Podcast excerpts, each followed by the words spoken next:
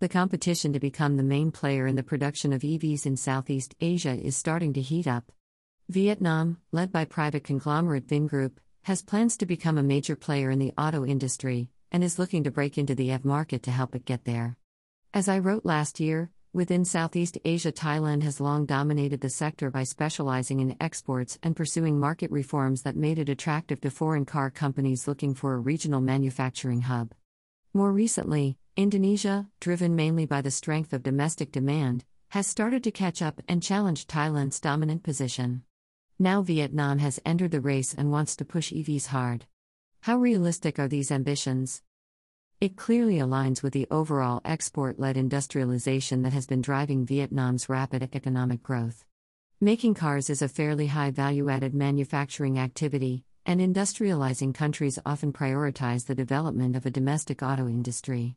The end goal, particularly for Vietnam, which relies on current account surpluses to boost growth, is to become an export hub, but the country is not quite there yet.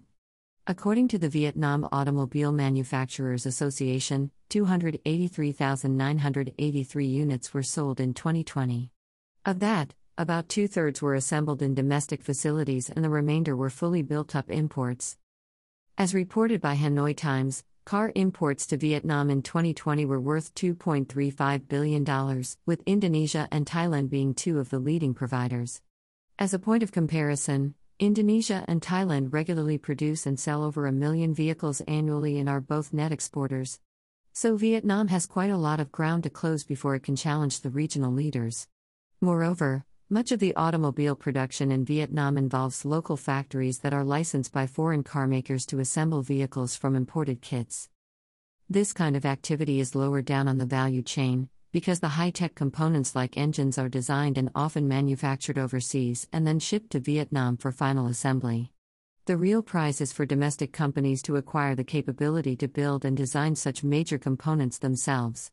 That involves a high level of investment in R&D, human capital, and technology transfer, the very things that will drive growth over the long term. Enter Vingroup.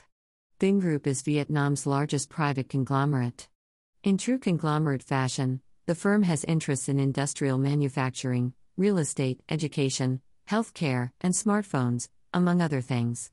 One of Vingroup's more recent ventures is VinFast, an automobile manufacturing company founded in 2017.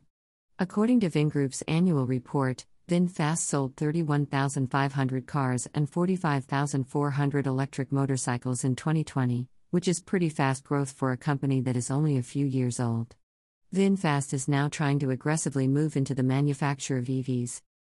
According to shareholder data, Vingroup has no state ownership at all.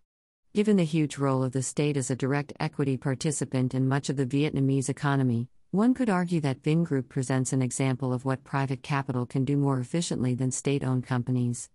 In this case, it's been pretty good at leveraging technology to boost innovation and drive fast growth in products that are knowledge and skill intensive, such as automobiles. We see similar patterns in other countries with large state owned sectors, like Indonesia, where tech startups such as Gojek have been pushing the frontiers of innovation in many different areas, including its own recently announced EV venture. Unburdened by ossified state structures of ownership and control, these privately held companies appear to be pretty good at innovating. But will this be enough to give VinFast an edge in the EV race? The field is already crowded, with both Thailand and Indonesia also setting their sights on a hope for coming electric vehicle boom. And in both cases, their EV schemes are being backed by the state in one way or another. Indonesia has been leveraging its control of raw nickel ore, an essential input in the manufacture of lithium ion batteries, to encourage downstream investment in electric vehicle production. In Thailand, which already has well developed auto manufacturing infrastructure, state owned oil and gas giant PTT is joining forces with the Chinese EV company to scale up production. Will VinFast be able to go toe to toe with these ventures without more explicit backing from the Vietnamese state? Can it outcompete Thai and Indonesian companies in areas like innovation and design? We'll have to wait and see, but one thing appears pretty clear at this point the race to capture a dominant share of the EV market in Southeast Asia is on. By James Guild, The Diplomat, January 5, 2022.